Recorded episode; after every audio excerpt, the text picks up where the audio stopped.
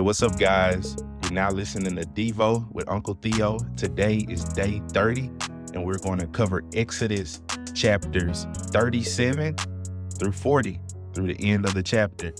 We'll cover four chapters today, and you know why. I've been pressing the issue all throughout Exodus. It's basically deja vu all over again. So we will be reviewing the exact same chapters that we talked about before because the same furnishings that were in the tabernacle are being mentioned again in Exodus 35 through 40. And we already covered them in Exodus 25 through 31. But repetition is the mother of all learning. So let's remember what we have. We have in the Holy of Holies, the Ark of the Covenant. Then we have a curtain. And outside of that, we have the holy place. There we have the altar of incense, the table of bread of presence, and the gold lampstand. Then we have a curtain. And this opens us up to the courtyard. And in the courtyard, we have the bronze laver and the altar of burnt offering. And there are curtains that enclose this whole thing. And we said they were 150 feet by 75 feet. And I used a basketball court for scale. So a basketball court is 96 feet by 50 feet. So that's 50 plus feet longer and 25 plus feet wider. And can you imagine the people carrying this with them in the wilderness? Now, when you think about millions of people, obviously this could be accomplished. You have the manpower to do it. But with people comes sin. So, can you imagine managing that many sinners in the wilderness? Moses had his work cut out for him. And also, something I, that I didn't state is that the curtains were to be high, above seven feet high. Why is that? So you couldn't look in and see. You couldn't look in and see the business that was being handled in the tent of meetings. And guys, we've come a long way. We've learned a lot so far. And it's my goal to help the storyline of the Bible to come together. This is what we have so far. We have God starting off saying, In the beginning, He created. The world is not cyclical. God created the earth from the beginning. We have man and woman being created. We have the fall. We have the first gospel statement in Genesis 3:15. And we have man rebelling against God. And it looks like they're winning even to the point where God has to flood the earth. Again, it finds its culmination at the Tower of Babel, and God turns that on his head and says, I'll bring about salvation through this one man who comes from Babel himself, named Abram. And through a mixture of God using sinners, God turning evil to good, God teaching his people faith, God birthing a nation through, you remember what? A baby making contest, a baby war. All of the individuals who form the 12 tribes of Israel flow from that. And then they go into Egypt as 70 and they come out two to three million. And now God is teaching them how to dwell with Him. He taught them their purpose. Then He taught them their language, which was the law. Now He's teaching them how to have His presence. And that's where we are now. And this is going to set us up well for Leviticus. And so remember, remember, if you get this, if you're ever reading through Exodus again, try to lump your readings together for chapters 25 through 31 and 35 through 40. That'll help you a lot. That'll help you crack the Exodus code so you can walk into Leviticus well and I want to try to aid you as best as I can to help you through Exodus. Say it with me. We will not crash and burn in Exodus again. Let's look at chapter 40. The tabernacle is erected. So, chapter 40, we get a shift from Bezalel and Aholiab to Moses. Look at verse 1. Then the Lord spoke to Moses, saying, On the first day of the first month, you shall set up the tabernacle of the tent of meeting.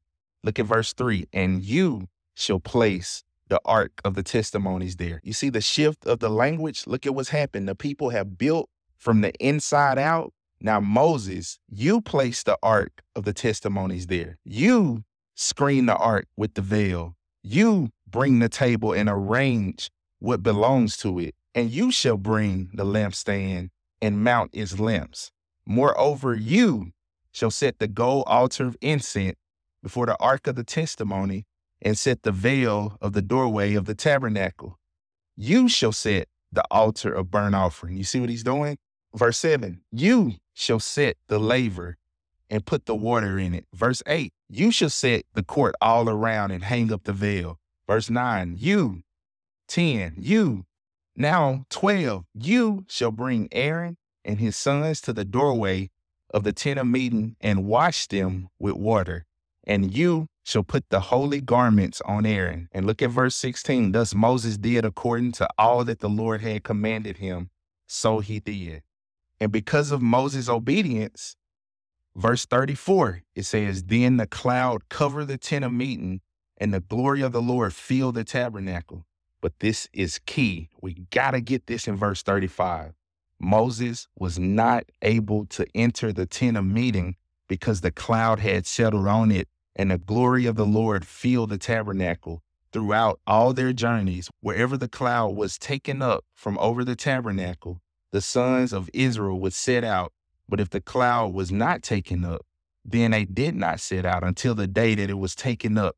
For throughout all their journeys, the cloud of the Lord was on the tabernacle by day, and the fire in it by night, in the sight of all the house of Israel. Look at what happens here. Moses, just like the builders, have to build from the inside out. And then when the glory of the Lord comes, when God's presence comes, look at what God teaches the people.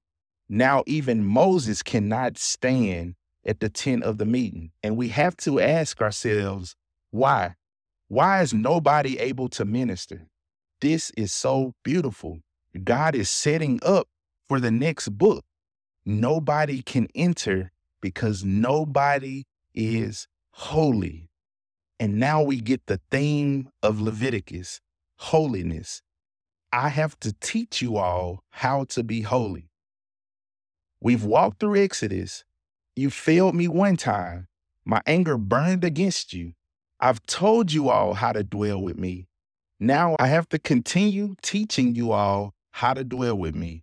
Not even Moses could stand to minister. So this teaches us God is saying even Moses at his best is not good enough, which is why we need not only a better priest, we need a better Moses. And can you imagine the people moving further and further and further away from the presence of God, that is communicating something. That's communicating that they're not holy. And this leads us to Hebrews 9:24. For Christ did not enter a holy place made with hands, a mere copy of the true one, but into heaven itself, now to appear in the presence of God for us nor was it that he would offer himself often as the high priest entered the holy place year by year with blood that is not his own. Otherwise, he would have needed to suffer often since the foundation of the world. But now, once at the consummation of the ages, he has been manifested to put away sin by the sacrifice of himself. And inasmuch as it is appointed for men to die once, and after that comes judgment. So Christ also, having been offered once to bear the sins of many, will appear a second time for salvation without reference to sin to those who eagerly await for him. And this is what we have. This is why Moses couldn't enter the tabernacle, which is a copy of heaven meeting earth. But Christ didn't have to deal with a mere copy. He suffered the wrath of God at Golgotha. He died, he rose again, and he presented himself to the Father which is why we must not just talk about the death, the burial, and the resurrection. We forget a very important part. He had to present himself to God. The ascension of Christ is a very important doctrine that we cannot miss because in that presentation, he offers his blood, he offers atonement. Remember, mercy seat he can now mercy us. And now he has sat down at the right hand of the Father because his work is complete. Now we can truly enter rest. So, beloved, as you work hard, as you live a holy life, work from a position of rest because Christ has made that available to you. You all have a good day, and I'll catch you next time on day 31 where we cover Leviticus 1 through 3.